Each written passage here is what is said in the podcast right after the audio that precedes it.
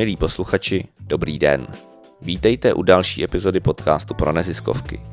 Mé jméno je Lukáš Jokl a spovídám pro vás osobnosti angažující se v neziskovém sektoru nebo osobnosti, jejichž znalosti a zkušenosti mohou lidem z nezisku pomoci posunout se profesně dál. Jak ale často v této úvodní řeči říkám, potvrzují mi to i mý hosté, mnoho propíraných znalostí se dá univerzálně přenést na nezisk, biznis, veřejnou zprávu a někdy i osobní život.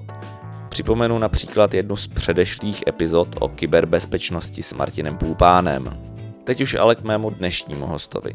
Je jím Pavel Humpolec, projektový manažer v IT. Pavel v oboru působí více jak jednu dekádu a říká o sobě, že se živí tím, že myšlenky proměňuje v realitu. Čím mě rozhovor s ním opravdu zaujal, především tím, že jsme se během něj dostali prakticky až na dřeň práce projektáka a řízení projektů. Dotkli jsme se průšvihů, které se mohou objevit a způsobů, jak se jich vyvarovat. Hodně jsme se bavili o práci s lidmi, práci v týmu a také o různých typech lidí, které vstupují do projektu a s nimiž je potřeba počítat. Pokud se na vás v práci něco takového valí, uvažujete o IT projektu, CRM nebo o jakémkoliv jiném řešení na míru, které by se dalo nazvat slovem projekt, a pokud se v tom nechcete nechat nikým vykoupat, určitě pokračujte v poslechu. Ať už jste na straně klienta, budete projekt řídit nebo jeho výsledky pouze používat. Na konci našeho povídání jsme se podívali i na specifika neziskového sektoru a práce s dobrovolníky. Doporučuji nevynechat. Než vás pozvu k poslechu další epizody, poprosím vás, pokud náš podcast posloucháte rádi, určitě ho nezapomeňte ohodnotit v síti Apple Podcasts nebo na česképodcasty.cz. Podcast vám i dnes přináší spolek CRM pro neziskovky. Informace o něm najdete na webu www.podcastproneziskovky.cz. Pokud jste nás našli v apce a máte chuť, mrkněte k nám na web. CRM pro neziskovky pomáhá nezisku od roku 2013 s digitalizací a s implementací Salesforce. A teď již vám přeji příjemný poslech. Pavle, ahoj, vítám tě v podcastu. Ahoj, díky za pozvání. Já mám na tebe první dotaz. Týká se toho, o čem se budeme bavit, a to projektového managementu protože já jsem o projektech hodně slyšel, četl, ale nikdy jsem vlastně o tom, co děláš, neslyšel z úst projektáka, tak se tě zeptám, co děláš? Vím projekty, ale uznávám, že to jde trošku z názvu té pozice. Mně se hrozně líbí definice, která říká, že uh, proměňuji myšlenky v realitu. Mm-hmm. Uh, já jsem jako projektový manažer uh, se primárně snažím doopravdy dotáhnout ty projekty tak, jak je někdo jako vymyslel, tak mu je dotáhnout do zdárného konce, aby s nima byl na konci spokojený. A vychází to prostě z toho, že sice já nejsem ten, kdo to kope, šije, maluje, programuje, uh, na to jsou tam jako jiní, ale já jim pomáhám jako spolupracovat a, a fokusovat se na tu práci a prostě dotáhnout ten projekt do cíle. Mm-hmm. V jakém formátu ty funguješ? Já osobně, jak kdy, primárně se snažím si vybírat ani ne tak jako zaměstnavatele, jako si vybírat ty projekty, na kterých pracuji. Na druhou stranu hrozně nerad měním týmy a zaměstnavatele, takže když najdu s někým, s kým se mi dobře pracuje na jeho projektech, tak s ním pracuji, se snažím pracovat dlouhodobě. Mm-hmm. Takže pracuji jako OSVČ, velmi často jako kontraktor. Měl jsem historicky spoustu jako krátkých spoluprácí, prostě pojďte nám sem na půl roku jako pomoct s nějakým projektem. Měl jsem i dlouhodobější, kdy jsme si spolu střihli ty projekty třeba dva nebo tři a, a pak jsme šli zase, zase si každý po svý. Mm-hmm. Takže mě napadá slovo externista a ty si říkal, že rád srůstáš s týmy, když to tam funguje, není důvod měnit. Tak, je to tak ale za sebe, a musím říct, jak se pohybuju v té oblasti IT, ono často nedává úplně ani jako smysl dělit externista a, a internista, protože na tom projektu jsou ty lidi, by měli být jako rovnocený. Jo? A já velmi často mám v týmu lidi a vlastně neřeším, jestli, jestli mají smlouvu napsanou tak, anebo mají smlouvu napsanou jinak. Já potřebuji, aby pracovali na tom projektu jako jeden tým a, a společně ty věci jako dotahovali. Takže třeba tohle dělení pro mě není ani tak jako důležitý. Mm-hmm. To je taky důležitý říct na začátku, že to jsou IT projekty. To jsme ještě nezmínili. Jsou to IT projekty. Jakýho druhu, nebo jak bys to ještě vydefinoval, aby to posluchač pochopil? To už je aspoň u mě osobně hodně různorodý.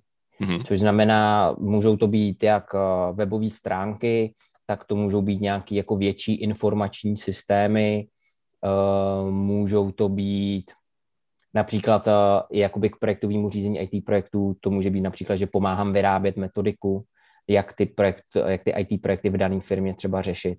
Takže já to tam mám velmi jako různorodý, ať i tím, že jsem si prošel různými těmi obory, které řešili IT, takže jsem byl v gamingu, v médiích, v bankingu, a prošel jsem si v retailu, prošel jsem si jakoby i víc tě, těch biznisových oblastí, ale vždycky, vždycky na straně IT. Mm-hmm. To třeba neziskový sektor? A ten se mi vyhýbá nějak. Tam jsem zatím dělal jenom konzultace. Jasně, čekáš. Tak, čekáš jsme, se, tak jsme se k sobě dostali. Aha. Dobře. Jak dlouho to děláš, ještě se zeptám na začátek.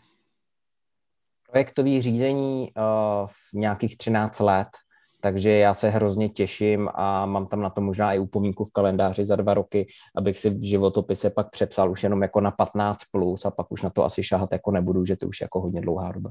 To už je hodně dlouhá doba. Jak se třeba to projektové řízení uh, změnilo za tu dobu v IT? No, já bych skoro cynicky řekl, že jako vůbec.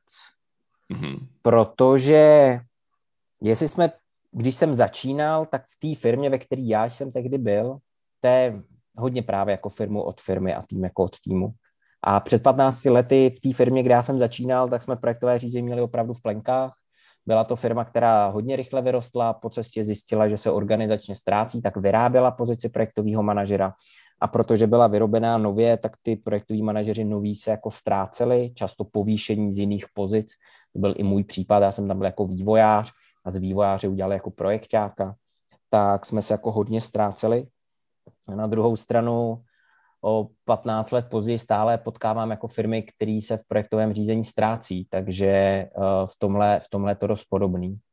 A co se možná změnilo a už to taky úplně neplatí, kdybychom to natáčeli třeba před pár lety, tak bych řekl, že se jako velkým hypem stal agilní přístup k řízení softwarových projektů, ale faktem je, že ten agilní přístup je starší, než já řídím projekty. Jenom prostě před pár lety se z toho stal trošku hype. Takže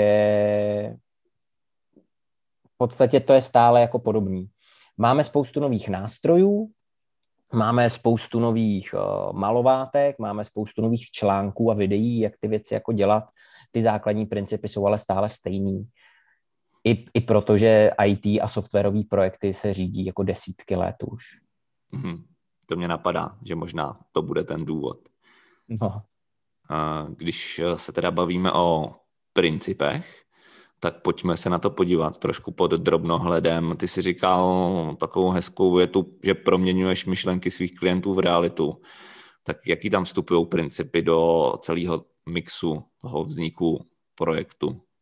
Obecně on každý projekt je jiný. A v podstatě, když já, když se na to budu koukat, tak tam vstupují tři takové jako hyb, hybatelé, určovatele. Je to ta organizace, která ten projekt nějak jako dělat chce, je to ten tým, který ten projekt dělá a je to ten konkrétní ještě jako projekt. A vždycky, když se tohle kombinuje, tak je potřeba to dělat trošku jinak.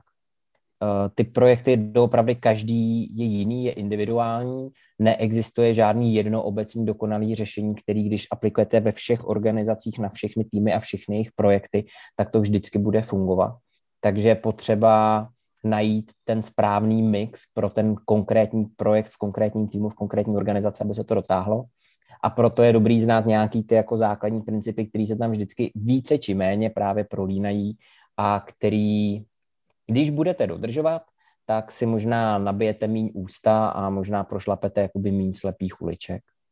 A ty základní jsou vůbec jako nastavení toho projektu, aby, aby mělo nějakou hlavu a patu. Eh, například, že ten každý projekt by měl mít jako sponzora, to je někdo, kdo je nositelem té myšlenky.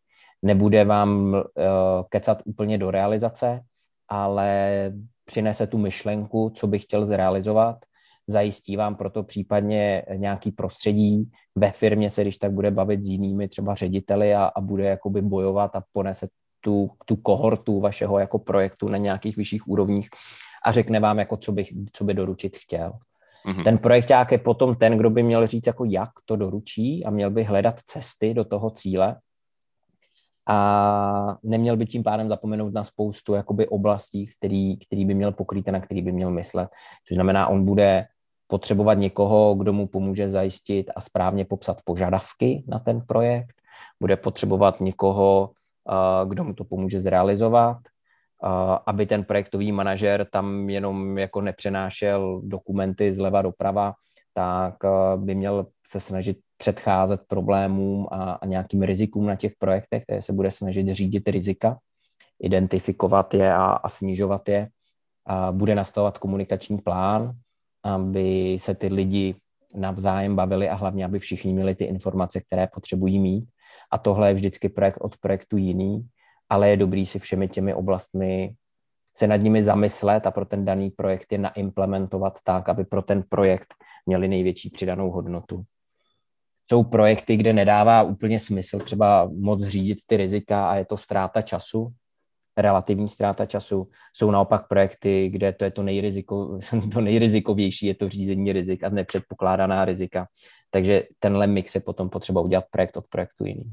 A když mluvíš teda o sponzoru projektu a projektákovi, tak ještě asi nesmíme zapomenout na ty samotní lidi, na ty výkonní ruce, který potom ty myšlenky ťukají do strojů. Nesmíme zapomenout pak ještě na dvě skupiny lidí. Ta jedna je ty, ti, ti realizátoři, které já musím odřídit, aby něco jako doručili. A nesmíme zapomenout eh, na ty lidi, kterých se ten projekt nějak jako dotkne, abychom uh, s nima byli v kontaktu a udělali jsme pokud možno projekt, který jim doopravdy jako pomůže, anebo aby včas věděli, že si jich to nějak dotkne. Tomuhle my projektáci, čím to lidem říkáme stakeholdři, jsou to ti, ti lidé, kteří jsou na tom projektu jakkoliv zainteresováni zvenku, a s těmi my se taky musíme jako bavit. Mm-hmm. No, uh, když přijde zadavatel s tím, že chce udělat nevím, nový program pro účetní a, a že tady nám dává jako zadání, tak je potřeba pochopit, že on to sice jako platí a on tam sice zadává tu práci, ale on to nebude používat. Mm-hmm. A tím stakeholderem kromě něj já pak mu potřebuji vzít i ty účetní, kteří to budou používat a bavit se i s nima, abych nevyrobil právě něco, co vlastně nebude sedět všem jakoby poživatelům to, toho výstupu těch, toho projektu. Já se nad tím teďka hluboce zamýšlím, jak to říkáš, mm-hmm. protože mi to, mně to přijde úplně geniální si ty věci takhle na začátku uh, stanovit protože hned jak jsi mluvil o sponzorovi projektu, tak mě napadlo, jasně, tam musí být někdo, kdo ví, kam chceme dojít, ale nesmí jakoby mikromanežovat ten tým už nějakýma svýma uh, myšlenkama, jak toho dosáhnout, protože od toho si najímá právě ty šikovní a své právní lidi a taky tebe, projektáka, aby byl jako nějaký mezičlánek mezi tou myšlenkou a tím výkonem. Říkám to správně. Ano, v podstatě jo. A upřímně třeba takhle já jsem se dostal na, na roli projektového manažera, protože já jsem dělal vývojáře, povýšil jsem na něco jako senior, vývojář a tým leader a najímal jsem si pak lidi k sobě nebo jako pod sebe do oddělení a podařilo se mi najmout vývojáře, kteří byli šikovnější než já.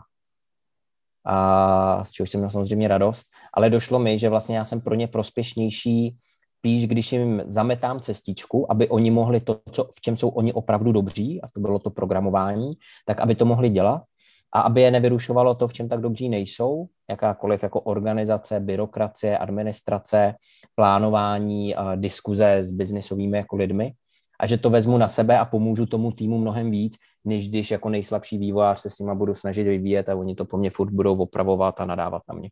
Mm-hmm pochopil si, co je princip manažerské pozice a delegace, eh, což zní trošku úsměvně, ale spousta lidí podle mě při přechodu z té výkonné do té manažerské pozice s tím má trošičku problém. Setkáváš se s tím třeba i při řízení projektů?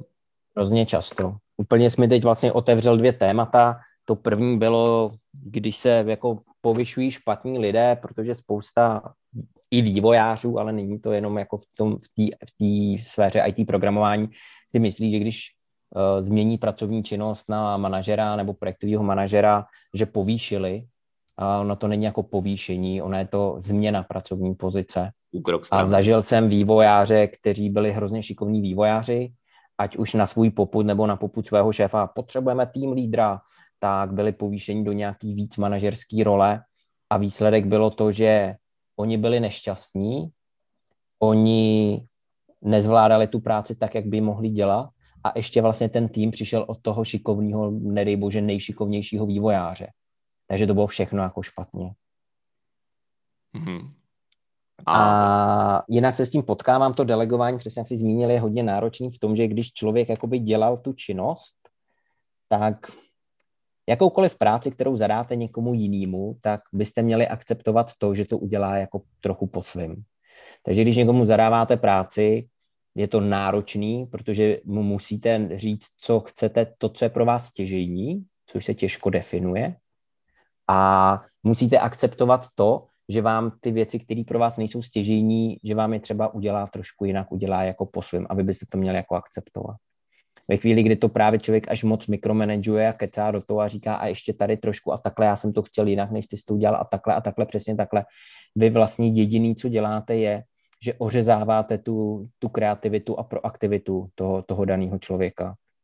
Jo, on vám pak buď jako odejde, anebo řekne, tak anebo neřekne v horším případě, on mi to stejně prostě nadiktuje celý, tak já se tady jako budu snažit s nějakou svojí jako činností a aktivitou, když on šéf mi to pak stejně jako tady celý překreslí. Takže to delegování je v tomhle těžký, ale jako nutný. Teď, teď, narážíme, teď narážíme do takové oblasti už motivace lidí, do takových, jak se říká, soft skills a myslím, že si taky kápnul na důležitou věc a to je, jak zacházet s lidma, jak s nima komunikovat, aby oni podali výkon a jak právě jim do toho kecat co nejmíň a důvěřovat jim, což předpokládám, že je důležitý třeba eh, v tvý oblasti, protože se předpokládá, že ty ajťáci budou asi eh, kompetentní lidi, s kterými pracuješ, nebo měli by být. Takže je to spíš o tom dát jim prostor, než říkat jim, co mají dělat. Ano, jako když bych to hodně se chtěl, to chtěl zkrátit, tak ano. Eh, na druhou stranu, jako lidi jsou různí mm-hmm. a je spousta vývojářů a nebo jiných IT profesí, kterým bude vyhovovat, když doopravdy jim řeknete přesně jako svoje představy. Už třeba proto, že jsou jako juniornější a buď se bojí, anebo ještě neumí to jako umyslet sami. A nebo proto reálně viděl jsem jako lidi typu mají doma malý dítě, jsou jako unavený, hrozně jim vyhovuje, že přijdou do práce a nemusí prostě teď dva roky něco kreativně vymýšlet, ale jenom utahují ty šroubky, tak jak jim někdo řekl, obrazně řečeno, že mají utahovat jako šroubky.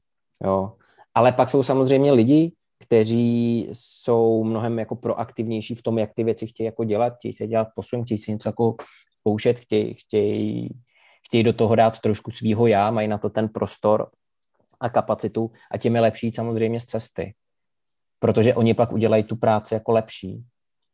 Jo, já nebudu přece vývojářům kecat do toho, jak to mají vyvíjet, uh, protože předpokládám, že oni jsou jako v tom lepší než já. Kdybych v tom byl lepší já než oni, tak si to snad udělám sám. Já deleguju tu práci na ty lidi, kde vím, že oni to udělají líp než já a tím pádem jim musím dát ten prostor, aby to udělali. Jo, pokud chci po někom, ať mi postaví eh, most, tak já mu musím říct, že, že po něm budou jezdit vlaky ve dvou kolejích a má to mít takovou makovou nosnost a preferuju ocel před kamenem, protože mám ocel na skladě. Hodně to teď zjednodušuju, ber to jako příklad. Mm-hmm. Ale už mu nemůžu kecat do toho, doha, jestli má čtyři nebo pět oblouků a je zelený nebo červený, to se mu přece jako neřek na začátku, protože mi to jedno. Ale když mi pak dá jako červený most eh, s pěti obloukama, tak blbě za ní můžu říct a říct, ale já jsem potřeboval čtyři, předělej to jako na čtyři. Mm-hmm. Jo, pokud to pro mě nebylo to důležitý kritérium jako na začátku. Říct těm lidem jako, co chcete, eh, říct jim proč, dát jim ten jako kontext, protože oni se pak do toho líp vžijou a líp navnímají ty jako potřeby, ale nechat jim jako volné ruce, protože pak oni přijdou s tím nejlepším, co v nich jako je. Dobře, že to říkáš, takhle i tu druhou rovinu, protože uh, OK, tak uh, když bych řídil tým lidí, tak bych buď byl člověk, který to chce hodně mít podle sebe, nebo bych na druhou stranu byl člověk, který je hodně nechá Uh, hodně jim nechá volnosti, ale ty vlastně říkáš, že uh, pozice toho vedoucího týmu, ať už je to projekták nebo manažer, by měla být taková, aby především znal ten svůj tým a věděl, co kdo potřebuje, Takže mě napadá, řekl bych, že stěžejní v tom celém procesu je komunikace s lidma. Jo, komunikace je sice velmi široký pojem, ale je to tak, jako v podstatě všechny ty věci, o kterých se budeme bavit, že jsou potřeba, tak pak schováme jako do škatulky komunikace. Mm-hmm. Jenom zase, teď jenom ještě doplním tu předchozí otázku. Já jsem nechtěl, ať to jako vyzní, že jim dáváme jako úplně volnost. Oni samozřejmě, projektový manažer řídí ten projekt, takže tam dává nějaký jako mantinely. Ale v rámci těch mantinelů by měl dávat jako volnost. Mm-hmm. Jo, kdy nemůže se dát lidem plná volnost, pak by ten projekt pravděpodobně nikdy neskončil. Ten projektový manažer je tam od toho, aby skončil v konečném čase uh, s tím projektem. Ale mikromanagovat jenom bude ubíjet ty lidi. Mm-hmm což vlastně to, co si teď řekl, je podle mě zase jeho role směrem k tomu sponzorovi, který ty mantinely dává v nějakým obecnějším gardu, především ten cíl asi, že? a termín jasně, třeba. Jasně, jo, ale to, že máme nějaké jako menší termíny, že jsou tam nějaké kusy dodávky závislí na sobě, to, že se někomu někde něco slíbilo, to, že je potřeba něco udělat v nějaké kvalitě, aby někdo jiný mohl pokračovat, ale dotáhne se to do plné kvality třeba později, to už je v kompetenci projektového manažera. Mhm, dobře. Pak si teda říkal ještě další dvě skupiny lidí. My jsme vlastně probrali tu výkonnou trošičku a pak si říkal ještě ty lidi, kteří s výstupem budou pracovat. Mm-hmm. Jak, jak s nima komunikuje projekták a v jaký fázi třeba projektu se jich ptáš, jak má ta daná věc vypadat? Čím dřív, tím líp, to je to obecný. Existuje spousta grafů, většinou uh, v Google se tě podaří najít pomocí toho, kolik stojí oprava chyby podle toho, kde je objevena, ale to stejný je, kolik stojí implementace požadavku podle toho, kde je jako objevený. Všechny tyhle věci, když se podchytí v začátku, tak eh, je nějak opravit nebo správně jako popsat a naimplementovat je mnohem levnější, než se to objeví pozdě.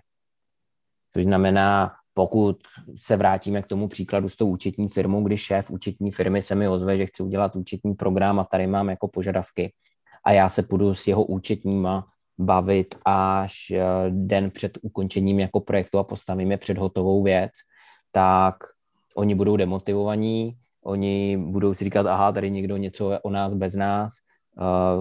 Krom toho mi to celý rozstřílí, protože prostě já jsem tam spoustu věcí, co oni potřebují, jako neudělal, protože ten šéf, který u toho nesedí, nemá ty hands on, tak jako zapomněl nebo si neuvědomil.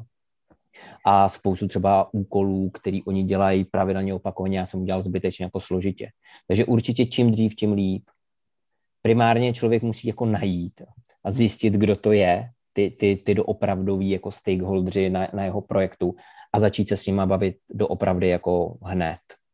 Pochopit jejich potřeby a následně řídit jejich očekávání tak, aby pokud možno byli na konci jako všichni v mezích možností spokojení když tam přijde člověk, který je, dejme tomu v uvozovkách cizí, protože ty si říkal, že se na ty projekty necháš najímat, mm-hmm. tak jak to pak funguje v praxi, když tam takovýhle člověk přijde a teď se potká se všema těma skupinama lidí a ještě se zeptám, jak to pak vypadá v praxi třeba s tím, jestli tě přizvou do toho, když ten projekt vymýšlí, nebo ty přijdeš už k zadávací dokumentaci hotový, jak vlastně to vypadá v praxi, ta tvoje práce když přijdeš do firmy? Tohle je hrozně jako různý. Faktem je, že obecně uh, každý ten projektový manažer musí mít jako mandát, se kterým ho ti ostatní budou jako poslouchat. Na to je dobrý ten sponzor, který prostě vám protlačí to, že teď je tady nový projektový manažer a, a buďte mu jako uh, zkuste s ním spolupracovat, tak ať se ten projekt dotáhne.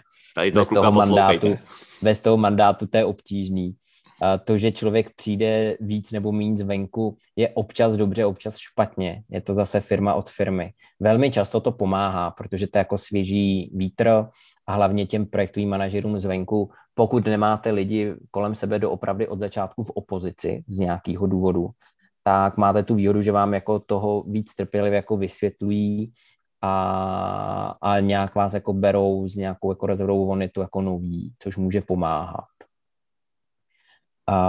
Ale je to o tom, že potřebujete mít prostě ten mandát na to, aby s váma ty lidi spolupracovali. A to se znova může vrátit potom k těm problémům jako ze stakeholdery, že on, když mi to ten jako šéf té projekt, eh, té účetní kanceláře jako zadá a řekne a tady lidi s váma budou spolupracovat, tak on už vlastně třeba ani těm lidem jako na to nevyhradil ten čas, což pak bývá taky častý jako problém.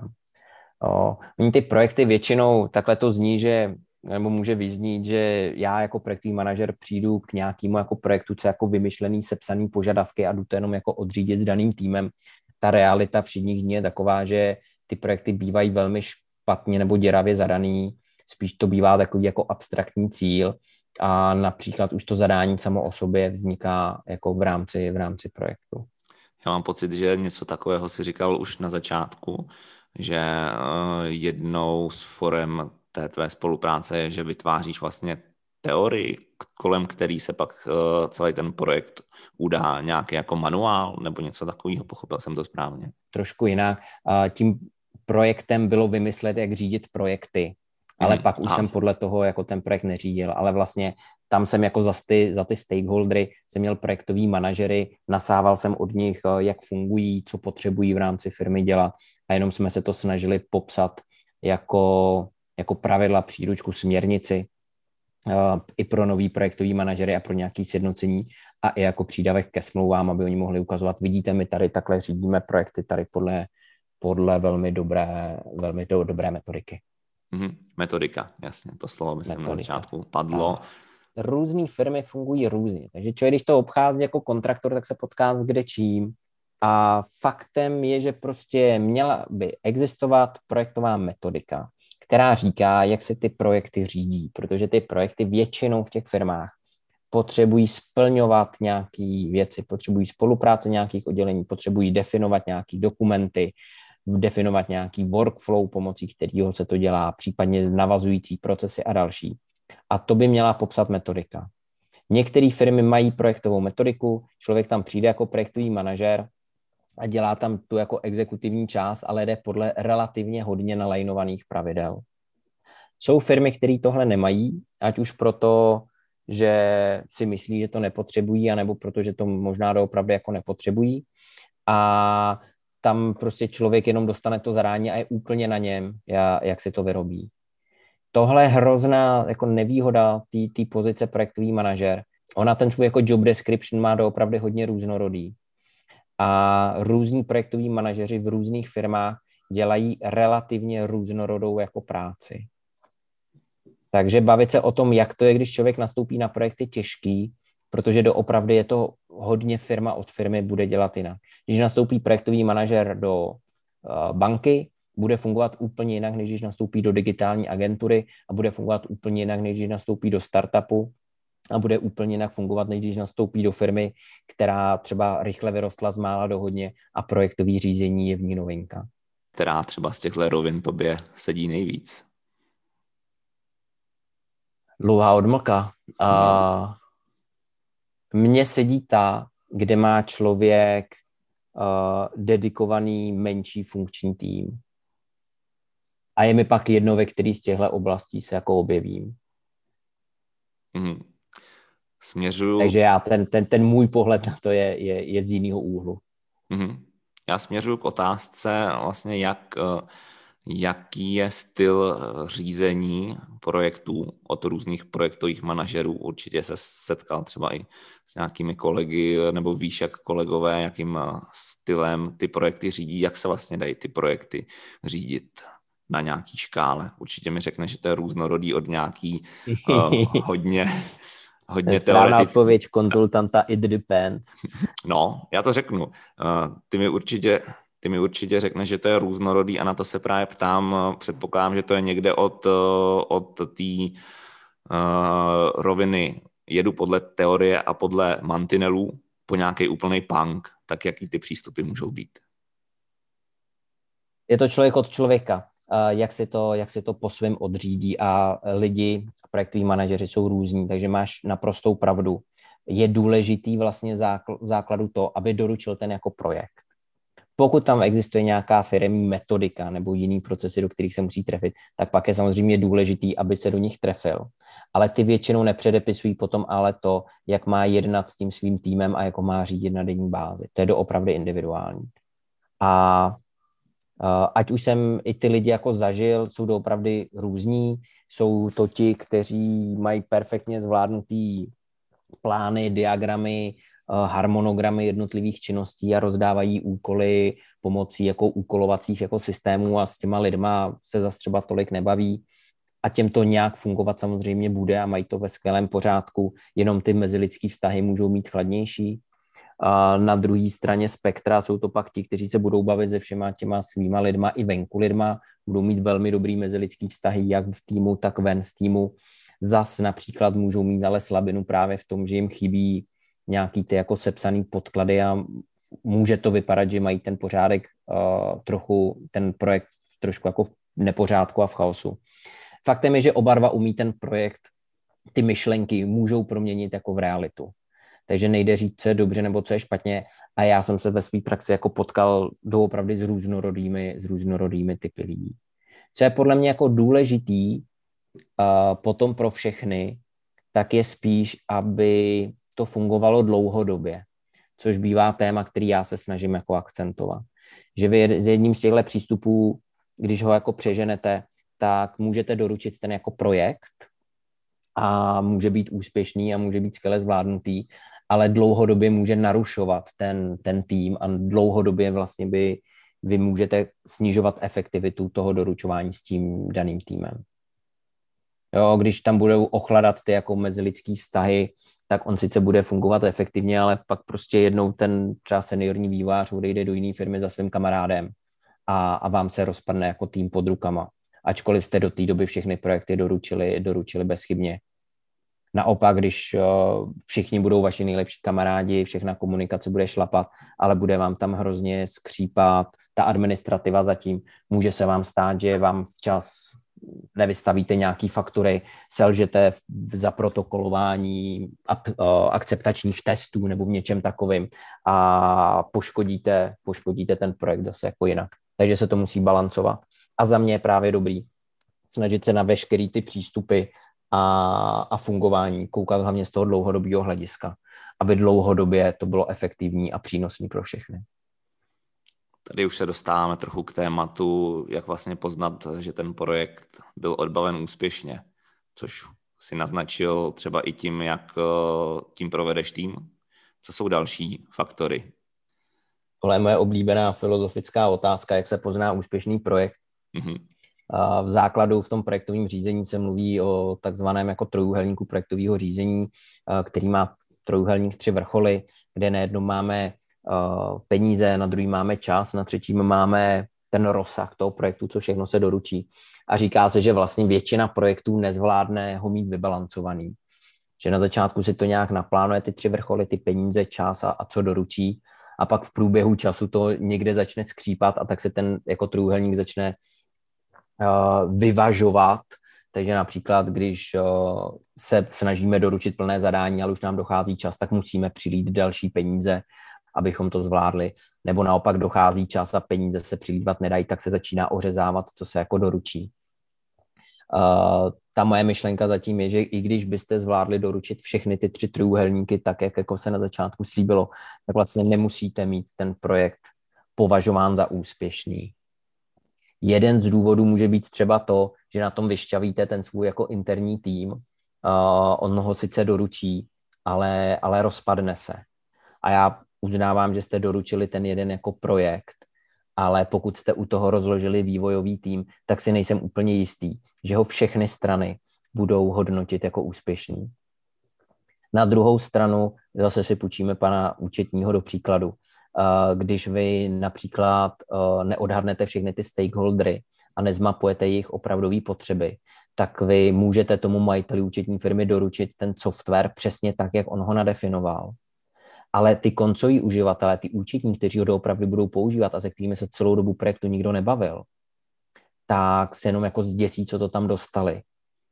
A nebude to fungovat, budou držkovat, sníží se třeba efektivita jejich práce, protože v tom starém programu, který spoustu věcí neuměl a, a každý týden na půl dne vypadl, ale oni už byli zvyklí fungovat a měli něco naklikaného a naučeného a zautomatizovaného a tady to fungovat nebude. Tak vlastně zase je to úspěšný jako projekt, když přijdete potom k fakturaci, ukážete smlouvu, ukážete zadání a prostě řeknete všechny písmenka tady jsme jako splnili, všechny formulace jsme naplnili, a, ale vlastně vy máte jako nespokojený jako zaměstnance. Je to úspěšný projekt nebo jako není? To je ta filozofická jako otázka. A za mě osobně jako není. Já bych řekl taky, že není. Nehledě na, to, nehledě na to, jestli to ty zaměstnanci ve finále budou používat a tím pádem, když nebudou, tak jsou to vyhozené peníze, i když, i když byl dodržený třeba rozpočet. Že? To, co já jsem tu zmínil právě za pojmy, bylo jakoby najít ty stakeholdery a snažit se řídit jejich očekávání uh, pomocí komunikace, tak je právě o tom, že vy i když třeba selžete ve všech těch jako třech vrcholech trojuhelníků, bude to dražší, bude to později a nebude to třeba v plném rozsahu, tak můžete mít úspěšný projekt. Jo? Pokud se to včas a dobře komunikovalo, pokud se to jako nějak jako sladilo ty očekávání, pokud se třeba upravilo to zadání a nějaký ty jako spoustu vymyšlených věcí se škrtlo, protože to vlastně jako nikdo nechce, a naopak se třeba připlatilo za nějakou klíčovou automatizaci nebo totální změnu jako fungování, kterou, která všem jako pomůže, tak vy můžete mít dražší projekt, můžete ho mít později, můžete ho mít v jiném než tom původním jako rozsahu a, a případně ho můžete mít i nedokončený v nějakém jako aktualizovaném rozsahu. Ale stejně můžou být jako všichni happy, může to být win-win a ten zákazník si vás třeba objedná jako znovu. Takže jako neexistuje jednoduchá jako poučka, která říká, když se tohle splnilo, tak je ten projekt úspěšný. Nebo možná existuje a říká, ten zákazník za váma jako znovu přijde a, a znovu si vás jako objedná a ten tým s váma znova bude chtít jako spolupracovat. Možná, že tohle je, je nějaký jako a, poznávací znamení úspěšného projektu, ale... Dodat něco, co bude fungovat u lidí, kteří s tím pracují, Eh, jaký jsou postupy tebe jako projektáka, notabene třeba externího člověka, jak k těm lidem najít cestu, aby ti řekli, co chtějí, protože předpokládám, že když třeba bude ta situace, kdy pan ředitel bude natolik silný, že si eh, vypíše, co od toho jasně očekává, bývá v té firmě třeba atmosféra taková, že ti ty stakeholders bez uzardění řeknou, co chtějí oni, a ne pan ředitel. Jak kdy, jak kde. A faktem je, že obecně, neplatí to samozřejmě vždycky, ale když jako posloucháte, lidem nasloucháte, tak oni jako mluví. Takže většinou může vzniknout, může vzniknout ta pozitivní jako tvůrčí atmosféra, která tomu projektu pomůže. Když já nebudu jako poslouchat, tak oni nebudou jako mluvit a pak to jako rozhodně jako nebude. Takže musí to začít u toho, že budete poslouchat. Takže musíte ty lidi jako najít a musíte jim dát jako slovo, naslouchat jim a musíte jim to potom jako to, co jste vyslechli, tak jako se snažit jako vracet. Aby se zase neřekli, je, tak my jsme mu to vysvětlili a oni to stejně jako nedělají, tak to je jako k ničemu. A, a jak jsem říkal, že ta, že ta pozice projektového manažera je taková jako bl, blbě definovatelná, tak tady jako nejde říct zase žádný jako ani konkrétní postup, ani konkrétního nic, jak na to. Bývají ty, ty lidi bývají různý, ta komunikace bývá různá. A jediný, co jde doopravdy říct, je, že ten projektový manažer je tam od toho, aby to prostě nějak jako zvládl, aby to prostě nějak zvládl. Připadá mi, že definice by mohla být uh, projektový manažer rovná se Superman se znalostmi od IT po psychologii. To právě jako nemusí. OK, tak řekni proč projektový manažer, on nemusí být jako Superman, o to tam má přece ty lidi v tom jako týmu, ty jsou jako ve všem jako lepší než on. On musí být ten, no ty přemýšlím, já nejsem úplně znalec jako filmu o superhrdinech. On musí být ten, který jako odřídí ty supermany. Hmm. Jo. Ve spoustě firmách projektový manažer uh, bývá velmi často v roli jako supermana. Jo, on si navolá toho klienta, on s ním projde potřeby, on na základě těch potřeb jako se píše, se píše nějakou jako analýzu a požadavky, co se bude implementovat, pak to vysvětlí internímu vývojovému týmu, zaúkoluje tím, ohlídá si, že mu to dávají, otestuje to a pak to s tím zákazníkem na konci zase jako nějak jako prochází, schvaluje a fakturuje. Ale na spoustu těch jednotlivých činností jako on tam nebývá ten jako nejlepší. Jo. Typicky třeba sepsání těch biznisových požadavků, pre-sale je jako nechme salesákům, biznisovou analýzu nebo analýzu těch požadavků jako takovou nechme nějakým jako analytikům, uh, vývojáře nechme vyvíjet a ten projektový manažer je tam prostě jenom od toho, aby tohle dohromady fungovalo. Spojuje lidi.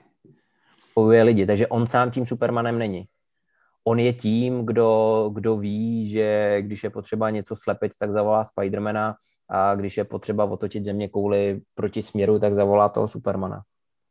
A ty lidi to pro ně jako udělají, protože, protože jim tam funguje vztah. Mm-hmm. Uh, Pavle, a když to nefunguje, když je něco špatně, třeba bylo špatně něco na začátku v zadání, nebo cokoliv jiného jde, eh, jde od desíti k pěti, nebo jak se to lidově říká slušně. Eh, co se dělá teda? Předpokládám, že nic není úplně krásné a zalité sluncem a že i s tímhle člověk musí počítat a mít na to i třeba v rovině té teorie nějaké postupy. Co s tím? Je velmi nepravděpodobný, aby výstupem projektu na konci bylo to, co na začátku bylo doopravdy jako do puntíku popsaný v rámci projektu nastávají změny a, a je to velmi dobře. Je prací projektáka tyhle změny odřídit. Ať už je ta metodika pro vývoj projektu jakákoliv, protože ty postupy bývají různorodý právě podle, jak se, podle toho, jak se ten projekt jako řídí, tak ty změny je potřeba nějak odřídit. Minimálně ve smyslu, když děláme něco jinak nebo navíc, tak bychom asi něco jiného měli na základě toho buď jako škrtnout, že už se to tam nevejde, když děláme jinou věc navíc, anebo když to děláme jinak, tak si pohlídat jako ty závislosti, které na tom mohly být. A tomuhle se říká jako ofiko, když se pojďme do teorie jako change management, faktem je, že on nemusí být až takhle jako formální, aby se to na to používalo jako anglický dvousloví, pokud se ten projekt řídí víc jako agilně nebo jako adaptivně tak ty změny tam probíhají víc živelně, ale furt je potřeba je nějak jako řídit právě proto, aby na konci ten projekt doručený jako byl a byl doručený úspěšně. Mm-hmm. Pokud Jsi... selhává a může, a to je takový to, že, selhává, že, že to jako neselhává, že ta změna je taková jako normální a očekávaná, tak pak se prostě jako odřídí a, a změní se to v rámci toho projektu. Na tom projektu může selhávat víc lidí, a víc lidí, víc věcí. Můžou tam selhávat například ty lidi, uh, že nefungují, že jsou rozhádaní, pak tam může nastupovat víc či méně jako psychologie. Částečně tohle jde za projektovým manažerem, který by si měl být schopen ukočírovat svůj jako projektový tým. Občas to samozřejmě není v jeho silách, takže tam pak musí fungovat nějaký eskalace ven. Ale to, že ta eskalace proběhne a proběhne s nějakým jako cílem, tak to je zase jako ten projektový manažer si tohle jako musí trošku odchodit sám může nastat chyba uh, nebo problém v tom, že něco na tom projektu nejde vyřešit jako změnu, něco je doopravdy jako výrazně jako špatně a pak je to zase na tom projektovém manažeru, aby, aby tohle vyřešil. Bývají, měly by na to na větších projektech existovat nástroje a postupy, uh, pomocí kterých to udělá. Takže tak, jak na velkým projektu by měla být nadefinovaná, uh, by měl být nadefinovaný nějaký plán na řízení změn, tak eh, zároveň je tam nějaký jakoby plán pro komunikaci eh, s tím řídícím výborem toho projektu, s těmi lidmi, kteří eh, řídí to směřování a kam je potom i ty jako kritický a velký dopady možný eskalovat, diskutovat a, a na základě to nějak rozhodovat. A spousta projektů například byla klidně i ukončena, protože se ukázalo, že nedává smysl v nich jako pokračovat. Takže i to může být potom vyvrcholením něče, nějakého jako problému na projektu. Mm, a to považuješ za úspěšný projekt nebo neúspěšný projekt? Když jsme se no to bavili. záleží. Záleží je, proč se to jako ukončuje, jo? Ve finále to může být úspěšný, že se v tom třeba jako protočí už méně peněz, než e, spousta projektů byla velmi, e, velmi neúspěšná, protože byla ukončena pozdě a kdyby se ukončila dřív, tak by se třeba i dali považovat za úspěšný, protože uh, ty lidi se na tom něco naučili, nějaký technologie se jako vyzkoušeli a zahučilo se v tom jako zamáhlo. Mm-hmm. Ale no. jako obecně, když se projekt skončí a není dotažený, tak teď přemýšlím, jestli jsem zažil nějaký, u kterýho oni jsou občas i ty lidi šťastní, no. Zažil jsem, zažil jsem firmu, která měla velkého klienta, který demotivoval, demotivoval ty lidi, kteří pro ně jako pracovali a kde ten šéf firmy jako boukl do stolu a toho klienta ukončil, protože mu ty peníze nestály za to, že měl jako demotivovaný jako lidi. Takže projekt byl ukončen a nebyly zaplaceny nějaké faktury a extrémně se zvedla motivace jako týmu a protože nebyla finanční krize a práce bylo dost, tak za měsíc tam byl jiný zákazník s jiným projektem a jelo se dál. A pak bych to asi definoval jako úspěšné nebo minimálně prospěšné.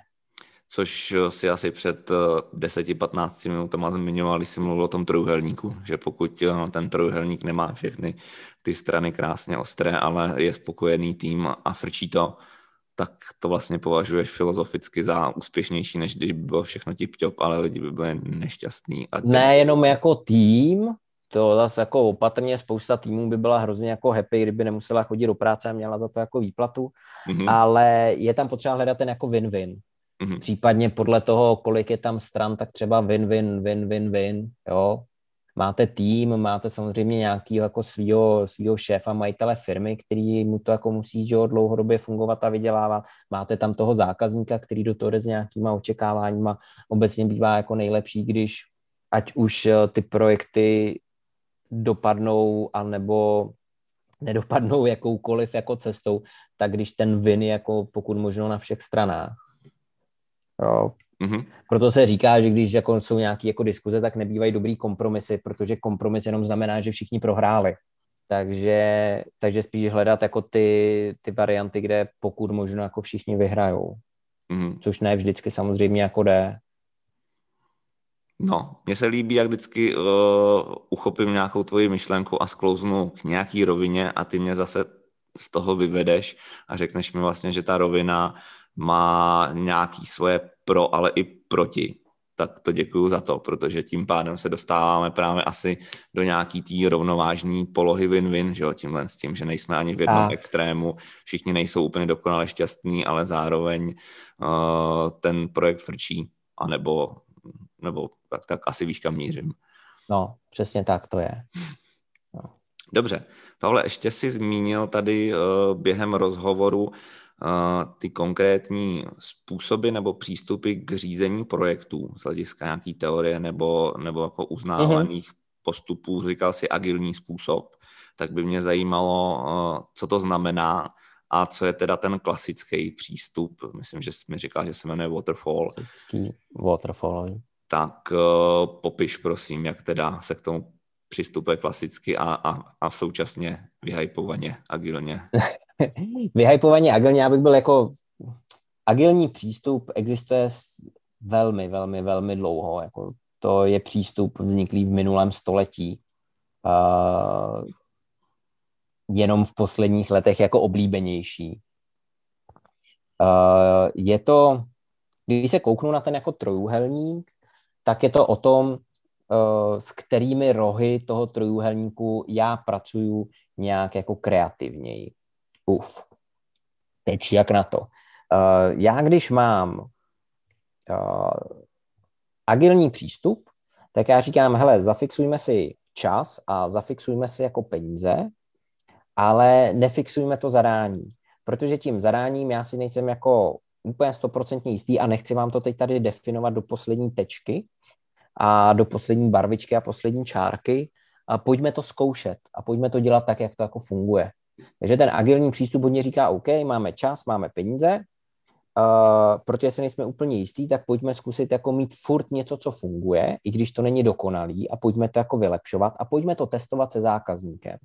Ať už ten zákazník je jako interní nebo externí, ale prostě s někým, kdo to opravdu jako používá. Ideálně někde na trhu, ale to je jako pak už jako náročnější.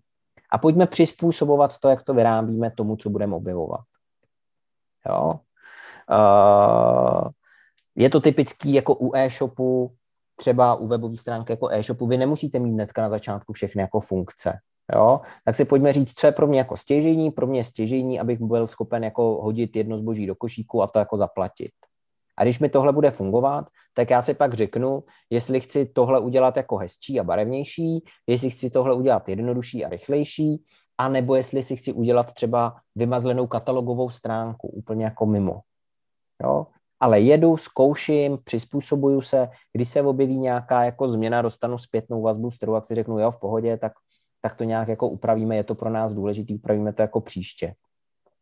Ten druhý waterfallový přístup, a on má v sobě název jako waterfall a představ si takovou tu kaskádu, že něco jako padá vždycky o patru níž a, a tam se to jako celý uvaří a zase ta voda spadne o patru níž. Je postavená s tím trojuhelníkem trošku jinak a říká, hele, já mám jako pevně daný, co chci. A vy mi potom řekněte, kolik to bude stát a kdy to jako bude, ale já to mám na začátku pevně daný. A protože to, co se realizuje, je pevně daný, tak se padá v kaskádách po patrech. Nejdřív se to celý zanalizuje a promyslí, když je to celý jako vymyšlený a, a zanalizovaný a popsaný, tak to spadne na další patro, kde se to třeba jako celý nakreslí, pak to spadne na další jako patro, kde se to celý jako vyrobí, pak to spadne, kde se to celý otestuje a pak se to celý, pak se to celý nasadí někam ven, ven, ven na trh do produkce. Což znamená, když někde po cestě jako se zjistí, že by to mělo být jako jinak, tak se tam musí mnohem náročněji řídit ta změna, protože v podstatě já, když v implementaci zjistím, že něco jako nevyhovuje, tak bych se měl vrátit na to patro té analýzy a zase to celý bublat jako dolů. Na druhou stranu uh, mi to dává jistotu v, jako v tom rozsahu. Jo, prostě na začátku někdo přišel, celý to jako nadefinoval a, a může si myslet, že to tak jako doopravdy bude mít. No, často to tak mít pak jako nebude, protože po cestě se ukáže, že bylo něco jako nedomyšleného, ale dává to hranice. Jo, takže waterfall versus agile a on má, oboje má právě něco pro a proti. A já, když jsem úplně na začátku říkal, že je potřeba najít to správný pro tu organizaci, projektový tým a konkrétní projekt, jak to dělat, tak jsem myslel i tohle. Mm-hmm. Nějakému projektovému týmu a nějakému projektu v nějaké organizaci může víc vyhovovat waterfall a některým jiným ten agile. Mm-hmm. A to, co způsobuje hodně jako problémů, je, když se všichni na všechno snaží napasovat buď jedno nebo druhý. Jo. Ve chvíli, kdy nevím, co chci, tak to napasovat do waterfallu je průšvih, protože waterfall říká na začátku, potvrďme se jako ty peníze a ten rozsah, ale když jako nevíme, co chcem, tak co máme jako naceňovat. A na druhou stranu, pokud mám prostě zafixovaný čas, peníze, nějaké očekávání, jít do toho tím agilem, který zase říká, hele, my ty věci a, a, a odhady děláme dost jako po cestě, až to jako vyzkoušíme, to taky není jako prají ořechový. Takže je potřeba najít tu správnou kombinaci pro ten váš konkrétní jako projekt. Co je tam důležitý je, že to nejsou dva oddělené světy, které se nemůžou prolnout. Jo? Což znamená, já můžu mít waterfallový projekt, a můžu v tom mít nějaký kousky jako z Agileu, který se mi líbí a který mi tady pomůžou. A obráceně, a to teda nastává velmi často, uh, budu mít jako agilní projekt a agilní tým, ale někde tam budou takový ty waterfallový omezení a hranice v té firmě, protože ne vždy celé oddělení nebo celá firma je jako úplně agilní. A s těma já se budu muset jako naučit diskutovat a najít si nějaký jako rozhraní. Takže ty světy se můžou jako mírně, mírně prolínat. Mm-hmm. Takže je to zase, jak říkáš, it depends. It depends. Já vím, že to je jako hloupá odpověď, a, ale je důležitá. A ona je možná důležitá i v tom, že to, co já občas vidím, je, že přijde třeba jako seniorní projektový manažer do jiný, jako do nové firmy, na nový projekt a ačkoliv má za sebou hrozný jako úspěchy a spoustu zkušeností, tak totálně jako selže. A je to proto, že jakoby nezvládl to it depends. A on v jiné firmě, na jiném projektu s jiným týmem se snažil prostě aplikovat to, co mu fungovalo jinde. Jo? A on strávil deset let projektovým řízením, ale v jedné firmě na jednom typu projektů. Po deseti letech chce posunout kariéru, už o to nebaví, chce změnu, tak přijde jako jinam ale místo, aby hledal jako to, co tady doopravdy bude nejlíp fungovat, tak se tam jenom snaží skopírovat to, co mu fungovalo jinde. A to může zabrat a může to hrozně neskutečně jako selhat. Takže je hrozně za mě důležité, aby ty projektoví manažeři si rozšiřovali své znalosti jako do šířky a tím pádem lépe určovali, lépe se jim podařilo uh, dělat ty konkrétní věci na tom konkrétním projektu v té konkrétní situaci, kde zrovna jsou. Já si myslím, že to, jak jsi říkal před chvílí, že to není právě vůbec hloupá teze, protože nás to vrací zase na ten začátek u toho mít dobře připravený zadání nebo třeba dejme tomu analýzu toho, jak eh, ten projekt bude postupovat, kam se to bude ubírat, aby jsme zvolili třeba ten správný směr, to správné řešení, ten správný systém, jestli ten waterfall nebo ten druhý.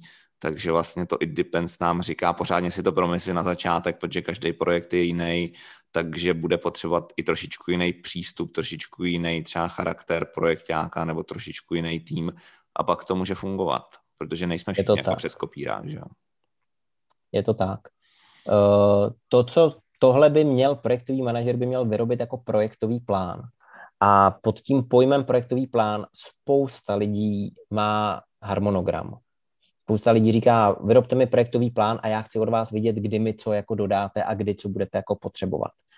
Ale ten harmonogram eh, je jenom jednou ze součástí projektového plánu. Jo. Válku nevyhrajete tím, že řeknete, který, který den dobijete, který město. Když chcete vyhrát tu válku, tak musíte vymyslet, jak vyhrajete ty jednotlivé bitvy, jak zařídíte logistiku, jaký budete mít plány B, jak budete mitigovat rizika jako soupeře protivníka. A ten projektový plán, který by měl projektový manažer připravit, by měl být právě mnohem širší než harmonogram. A měl by právě popsat, jak se budu bavit se stakeholdery, jak budu komunikovat, jak budu řídit rizika a například, jak budu řídit ten projektový tým. Mm-hmm. Takže válečný plán by měl být spíš, spíš agilní způsob řízení. To platí jak u Waterfallu, tak u Agileu. Jo. Já bych jako, když mám ten projekt a řídím projekt, tak bych si měl vyrobit plán, jak ho doručit. A ten plán není prostě jenom soupis dat a činností, ale je to doopravdy výrazně víc jako přemýšlení nad tím, jakým způsobem, s kým, kdy a jak, pro koho, jak se vyhnout jako nebezpečím po cestě a spolu. Mhm. Dobře. Pavel, trošičku se blížíme ke konci našeho povídání, takže napadá mě, že bych tě poprosil tohle, co jsme tady všechno zmiňovali, jestli bys to mohl nějakým způsobem schrnout a to z pohledu tebe jako projektáka směrem na klienta. To znamená, jako tvým pohledem, jaký je ideální průběh eh, toho projektu, jaká je ideální mysl a ideální přístup klienta, aby to všechno dopadlo dobře. Mířím teď třeba na naše posluchače, kteří jsou z neziskového sektoru a setkávají se s projekty třeba uh, z pozice klientů, kteří něco vymyslí a teď potřebují ty myšlenky zhmotnit. Tak jak by měli postupovat oni směrem třeba k tomu uh, povolanému člověku, který jim je má zhmotnit? Za mě je důležitý uh, mít tam důvěru. Teď neříkám, že ta důvěra je v extrému a nejsou podepsané smlouvy a že není nic na papíru, to určitě ne. Ale mít tu důvěru a tomu dotyčnímu dát trošku volnou ruku. A míně než říkat, co chcete, tak je říkat, co řešíte, jaký problém, proč to řešíte.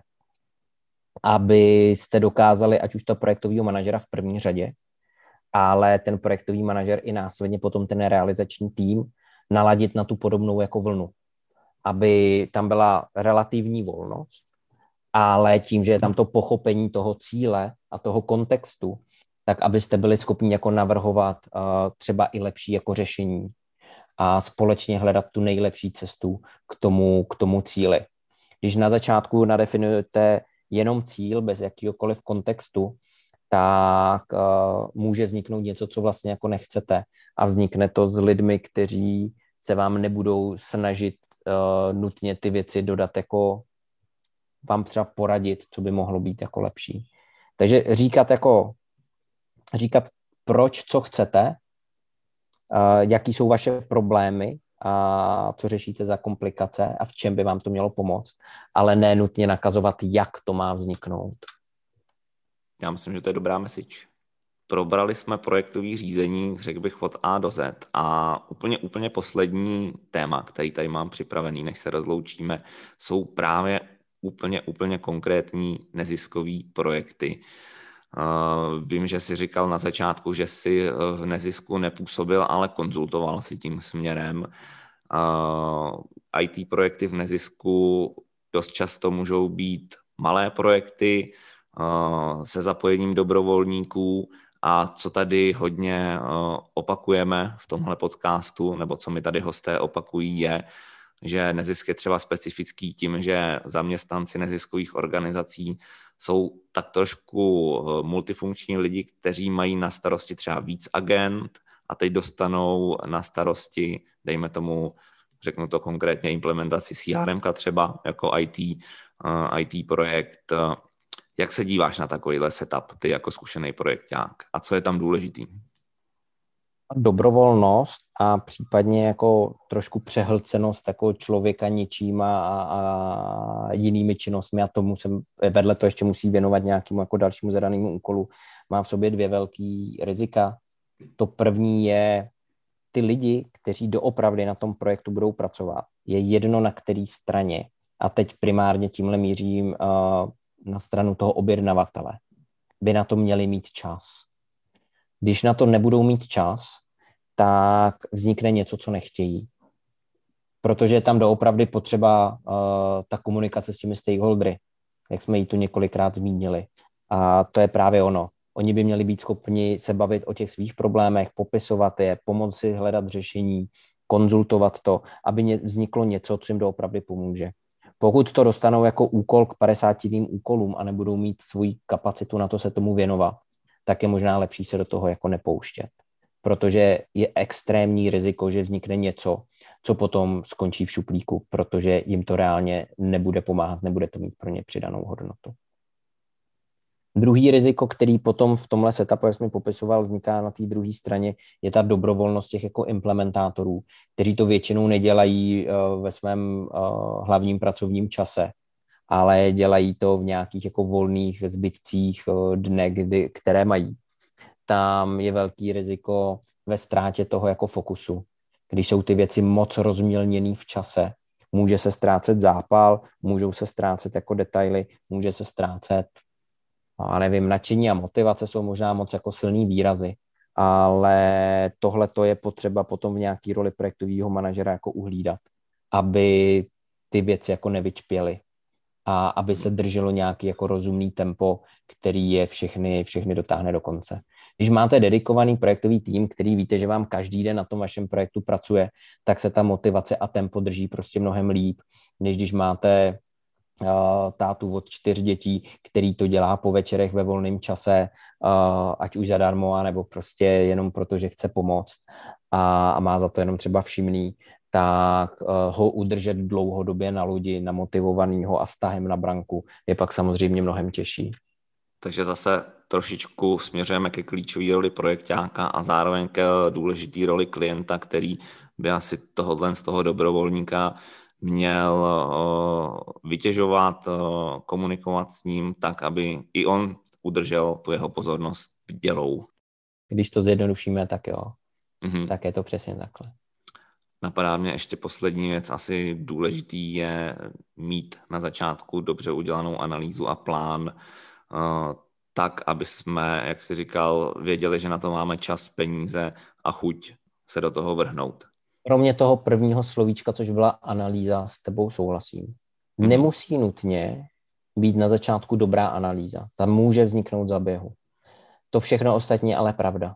Mít spolu vymyšlený plán, pod kterým se obě ty strany, dodavateli, odběratel, jako podepíšou a ví, že bude jako sedět, že na to budou mít čas, že tomu dají tu prioritu a že eh, v tom setupu, ve kterém to bude řízeno, že jsou s tím jako oba dva pokojení a že jsou s tím OK, tak to je to jako stěžení.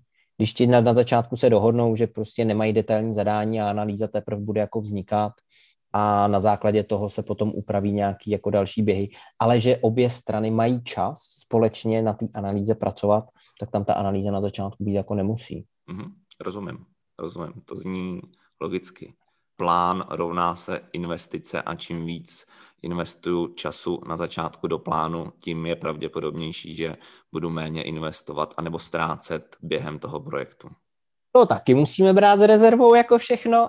It, it v podstatě depends. jo, uh, it depends. Ne, ne, ne, it depends ne. Důležitý je, že projektový plán nemůže být jako statický, statický mm-hmm. dokument nebo sada dokumentů. Jasně. Uh, plán sám o sobě je úplně k ničemu. Důležitý je to plánování, ta činnost. Protože ta činnost vede k tomu, že lidi se baví, lidi přemýšlí, lidi hledají komplikace po cestě a přemýšlí nad tím, jak je jako řešit a snaží se je tam to slovíčko plán, tak se to snaží dělat jako dopředu a předem, to je jako důležitý, ale je potřeba plánovat po dobu celého projektu ve smyslu jako aktualizovat to, bavit se o tom a ne, ne, neskončit u toho prvního jako plánu, který byl na začátku.